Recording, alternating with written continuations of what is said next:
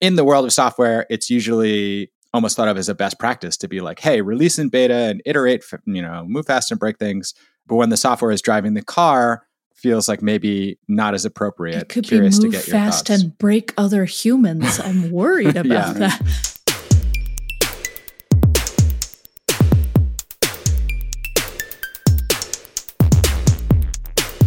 Tired of egregious egress?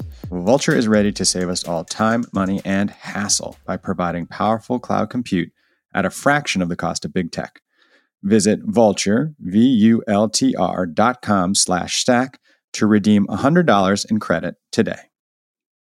Hello, everybody. Welcome to the Stack Overflow podcast, a place to talk all things software and technology. I am Ben Popper, Director of Content here at Stack Overflow, and I'm joined today, as I often end, by my wonderful co hosts, Ryan Donovan and Cassidy Williams. Hi, y'all. Hello. Hey. So, we have a great question today to discuss from our workplace Stack Exchange which, as Cassidy pointed out earlier, is really the place you go when you're unable or afraid to talk to your boss or your coworkers in person. Like these are usually questions you could just say something to somebody, but if you prefer to ask the internet, there is a place, a Stack Exchange for it. It's a real problem, not for everybody. Yeah, maybe you don't like face to face, or you you did and it didn't work out. So the question is: Is it okay to use my open source projects as dependencies at work. And a little bit of context here I work at a startup company. We're in the phase of creating some pipelines for GitHub Actions, making our program's foundation stronger. In my spare time, I create a lot of tools. And so I guess, you know, the company sort of could benefit from. I install my personal open source project as dependencies and use them since they fit our needs perfectly. So, Cassidy, what is sort of the risk and reward here? Like, if they fit perfectly, why is this even a question that has to come up? So, this all really depends on, I guess, your scope of employment with the company. Whenever I go into a job, whenever I'm about to sign a contract, looking at an offer, anything like that, I ask about side projects because some companies are incredibly strict about it, where they might say, if you work on a side project, we own it. If you work on any open source stuff, this is now the company's open source contributions, not your mm. own. If it's code related, we own it, even right. if it's outside of work. And so this is a very real question that is a valid one to have.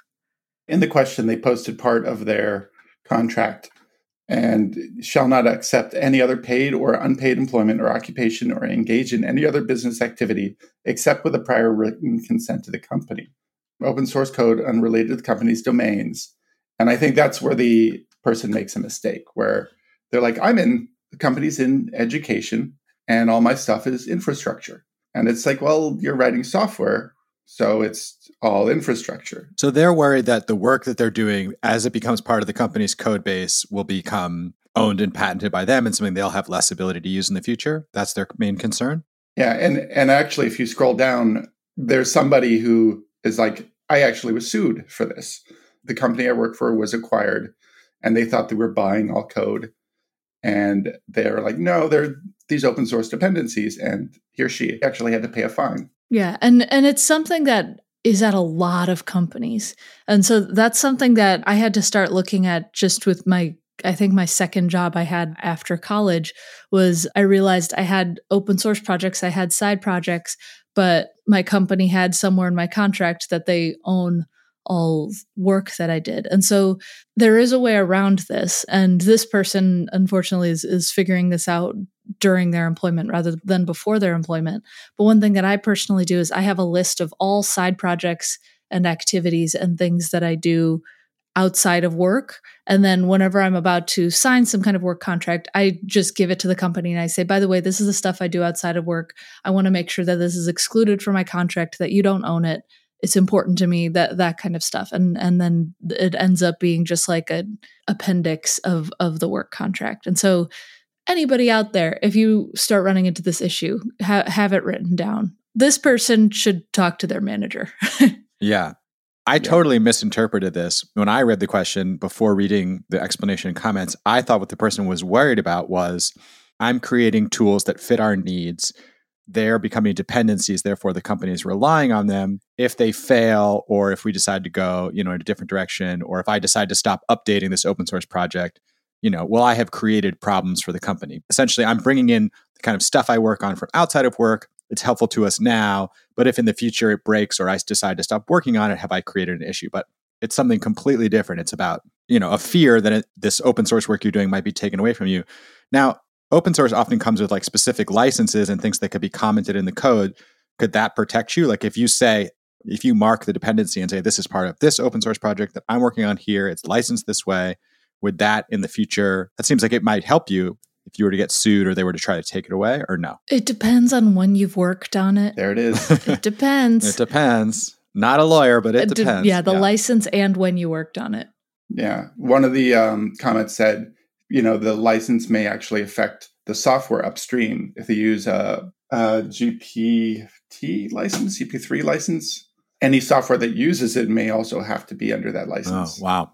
But am I wrong to assume that a lot of places now, increasingly to hire great developers or to hire people who are well thought of within certain open source platforms and ecosystems, have to make concessions to folks about what they can work on, or you know their ability to both maintain a relationship and a working contribution to open source while working inside of a company. It feels like that's something that increasingly is true as people will be hired off a big open source project because of their status and contribution there and then come in-house to sort of help maintain that company's attachment point to an open source infrastructure. Sure. And I, I think that consideration probably depends on how big and how exposed to open source that company right. is. If it's a small company, they're going to either be outsourcing as much as they can to dependencies or they want to own everything. And I think this contract specifically has a phrase, you know, line in there that both protects and doesn't protect this person. Right. It's a very, very common issue. This was actually way back when I worked at Amazon. This was a few years ago. I remember going through the contract and seeing, okay, which things can I work on, which things can't I work on? I probably need to get things in writing, that sort of thing. Mm. And companies have been doing this since the beginning of time, but in particular with Amazon, they were really strict about game development. Where mm-hmm. even if your job had nothing to do with game development, if you wanted to make a game, you had to use Amazon infrastructure and you were only allowed to work on said game with other Amazon employees. It was a oh, whole thing. And I'm saying this was a few years ago because that was only changed within the past few months, actually, this year, where a lot of people ended up stopping doing game development because they worked at Amazon because Amazon was like, no matter what, we will own whatever game that you make. There's a lot of little variations of this at various tech companies. And so the only way to completely verify that you'll be able to work on it and and be okay with it and stuff is to bring it up front, have it in writing, and have you and the company sign it. But you're saying that at Amazon, based on employee pushback, they did change that policy recently because they wanted right. to. Keep- it took years, but it, it worked. I think the uh, the ultimate lessons here are talk to your manager and get it in writing. Those yeah. are good lessons for anything in the workplace, which is why they're on Workplace, the greatest Stack Exchange. Always an episode of The Office. Love Workplace. You just love office drama, don't you? Workplace and academia have some of the best questions, I think, because usually, like, inherent in the question is something like, "This is pissing me off, but I'm like can't express my frustration," or right. "I feel like some malfeasance has happened, but I don't know how to report it." or I feel guilty about this. What should I like? It's often a very like sort of confessional space. It feels like it also feels like some sort of sitcom mix up where it's like you could have solved this by talking to somebody. Like, yeah, right. Don't right. plan two dates. Right. It's a Seinfeld episode. They, there's like some huge elaborate thing that they're doing instead of just talking to somebody about it. All right, I have another link for us to discuss here, and then Cassidy will jump into the big news. Well, we could jump into the big news first. Not sure everybody heard, but Jack Dorsey has resigned from Twitter. The co founder, founder, CEO, not CEO, CEO again, chairman, has now stepped away once more. Maybe he shall return in the future. Twitter needs saving once again. No, he's gone. Okay, Jack's gone for good this time. But yeah, I mean, I'd be curious to hear your thoughts. I do think Jack has a reputation within the software developer community as someone who managed to be good at business or or maintain a CEO role at two companies at once, but also was at heart in a lot of ways a developer and a technologist and more interested in the inner workings of stuff than in being the CEO, quote unquote. Yeah, I'll be very curious to see what he ends up doing next and how Twitter might change mm. in business model and leadership structure, anything like that. Because I, I could right. see that happening. I, I think there's a benefit to being founder led sometimes we talk about it, and I've been at a lot of founder led companies. But there is a point where the company scales up to where the founder becomes more of a liability. They have too much ownership over the company, and they often can't let things grow without them. They just want their hands in all, all of the action going on. I'm also going to be curious to see if he just leans more into his position at Square, because Square seems to be doing a lot of movement in the space where I, I admit I thought Square was kind of quiet for a while because it, it, was just kind of doing its thing with payments, but I think it's getting into the crypto space more. And so I could see him wanting yeah. to focus on Square for that reason. Yes. It seems based on his tweets and, and public appearances like he's most interested these days in meditation, blockchain, and crypto. And Square obviously can do some really interesting stuff there since it's already in the payments and, and fintech space. Although there is a decentralized Twitter being built by yeah. somebody, maybe that could be the future of Twitter. There we'll are see. several of them. There's I was going to say there's a handful. No, but I mean not just like versions outside, but inside of Twitter. Isn't there? I thought there was like a project where they were sort of like, we want to create a decentralized version of this too, and you can experiment with us and help us like see if there's a a different way for us to exist essentially that was sort of driven by jack that was my impression yeah they they have started that and actually if anybody wants to follow someone who's really good about being transparent about this stuff tess Rinearson recently joined their team and she's awesome and knows a ton about the crypto space and stuff and is good at educating people about it. And we can link her Twitter in the show notes. All right. Another link here that I felt was worth discussing there was a big review of the Tesla Model Y hatchback, which is like the Model Y, but it's kind of more like supposed to be family friendly. So it's got a big trunk and rows of seats and whatever, whatever. The reviewer really loved the car, except for the part where it randomly slams on the brakes really hard, at least once an hour, including when you're on the highway. And this is the sort of self driving, assisted driving kind of cruise control system, thinking that there's a, like a big obstacle in your way when there's nothing there. It's called phantom braking. And this seems to me like the kind of thing where I can't even believe that these cars are still on the road. It seems really mm, dangerous yeah. for everyone involved. But then the sort of review itself was really interesting in that it was saying, unlike a lot of other places, this will probably change in a few months because Tesla cars are basically software that is constantly being updated. And we'll get back right. to you in two months and maybe this problem will be fixed. And in another version of the car, they rolled out an update. This started happening. They rolled the update back. And people who contacted Tesla to sort of say, like, this feels really wrong, were told, like, it's an evolving piece of software. Like, we're working on it, you know? So yeah. just curious to get your thoughts. You know, I don't know how how often you think about software in this context, but like in the world of software, it's usually almost thought of as a best practice to be like, hey, release in beta and iterate, you know, move fast and break things. But when the software is driving the car, feels like maybe not as appropriate. It could Curious be move fast thoughts. and break other humans. I'm worried about yeah. that. Yeah. I did watch a video review of this as well, and I could tell the reviewer was trying to be like actively informative while also actively paying attention to the road because they were afraid.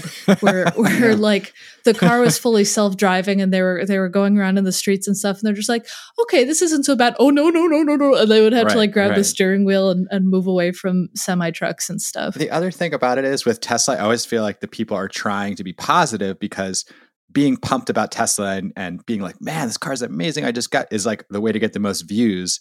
I just feel like people are kind of like trying to gloss over the problems in those like YouTube reviews. They're trying to like stay pumped about Tesla while also keeping it on the road. There's too much uh, internet fame around Tesla. Is that what you're saying? I guess I'm just surprised that people would put up with this. Like this seems completely unacceptable. I wouldn't get in or put my family right. in this car. But a lot of people are like, you know, the car's great. I mean, minor phantom braking issues, but you know, it's a Tesla, man. Whoa. And I think you can avoid it by by turning off cruise control so it doesn't phantom brake all the time unless you have cruise control on. But it's especially galling because you pay ten thousand dollars extra for the full self driving package, and then right nothing. Oh my gosh, it's getting it's sort of hard to avoid these sort of features. Like I was looking at getting a, a new TV yesterday, and they're all smart TVs. They all have voice integration, and me being a cranky old man, I don't want that. I don't right. want possibility of ads. I don't want a listening device in my house, basically. Right. I want a dumb TV. I want the TV just to show me stuff that I tell it to. I've got some vacuum tubes you, I can sell you. Hey, give it. I have a story about the self driving car stuff. way back when I lived in New York City, my sister and I we both lived there and we were walking around you know just just kind of hanging out and we saw that there was a giant escape room event and she and I love doing escape rooms where you try to break out of a room in a certain amount of time and it was being run by Ford Escape the car. Good brand So clever. Solid. Yeah, right. Yeah. And so they said if you can get through our escape room, the fastest people who get out will win a car. And we're like, well, of course we're going to do this. And so we got in line and stuff, and we are just going to do it the two of us. And there was a straggler behind us where he he was going all by himself, and they're just like, hey, do you mind if you team up with him? And we're just like, okay, we'll be nice. And so we all sign up. We we get ready for our time in the escape room, and when it's time to go, we go. And and my sister and I, again, we love escape rooms. We had a strategy. We went in and and we went like room by room. Mm-hmm. It was like a series of rooms, a whole Ford Escape thing. And so we had to like open up cereal boxes, find different things here and there. And we were doing well, except this random person just kept trying to get to know us in the escape room. And we are just like, you gotta stop. We can talk as much as you want afterwards. We're trying to escape here. And the last part of the escape room was escaping a car and it had like a self-driving aspect of it. I promise this is all relevant. And so so like the car had to like self-park and you had to activate it. And we were kind of just like ah screaming as as we were trying to park the car. And the very, very sad part of the story is this guy would not do his puzzles. Like he again he kept just trying to talk to us. And so we would finish our puzzles and we would go and just do his puzzles. We ended up getting second place Right. by 14 seconds just 14 seconds Oh. and we could have Oh. won and instead of winning a car we got headphones uh-huh. and we were so mad at this oh, person A we car. just he was like oh, saying yeah we should go grab a drink and we're just like absolutely not we took our headphones and left Is this guy like just at the escape room to try to pick people up? Like, what is he doing? He sounds like he's way I off don't- mission here. i have no off. idea Oh, or just so awkward where he's like, I can't be in a room and not talk to people. the rage I the still feel to this day at this stranger. I, I don't I don't know what his Yeah. name is. I couldn't even tell you what he looks like. I erased him from my mind. Yeah, the difference between a car and a pair of headphones. That guy cost you 30 grand. Come on. Not cool. Yeah. Yeah. We would have won. The rage. What can you do? Lesson for the day. If you're in an escape room with somebody, escape first, get to know them later. Yeah. Because if you had escaped in one first place, you probably would have been like, we'll go hang out with you now and celebrate. Yeah. Uh, We've been like, pumped to pumped to know you. Thanks for helping us win. All right, everybody. I'm going to read you one more question just because I think it's great, and we're going to have it on social media this week, and then we'll we'll jump to the lifeboat. Did I cheat on an exam by knowing a solution in advance? So, I'm a mathematics student, had done a lot of re- had done a lot of studying, been going through practice problems, this and that. Got to the test, and the final question was intended to be a challenge. You know, students just sort of solve it completely and show their work. They just nailed it. They knew they had done this problem, remembered it, knocked it out of the park, obviously scored the best. Is this cheating? Should I tell my professor? So think about it, and uh, maybe next week we'll go over the some of the answers, which I thought were very good.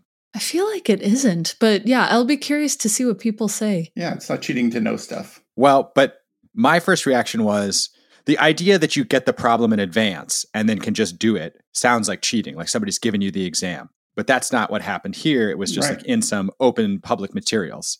And so not cheating. Just got lucky. The best response here was it's actually your professor is cheating by not coming up with a new question. Ooh. Ooh, good point. All right, everybody, it is that time of the show. I'm going to shout out a lifeboat badge winner for coming on Stack Overflow and answering a question, helping to save some knowledge from the dustbin of history. Awarded yesterday to Glenn B. How to access single elements in a table in R. So, if you've ever been curious, we've got an answer for you, and you can find it in the show notes. All right, everybody, thanks so much for listening. I am Ben Popper, the director of content here at Stack Overflow. You can always email us, podcast at stackoverflow.com. If you like the show, leave a rating and a review. Actually, a very sad thing happened sometime back in the summer.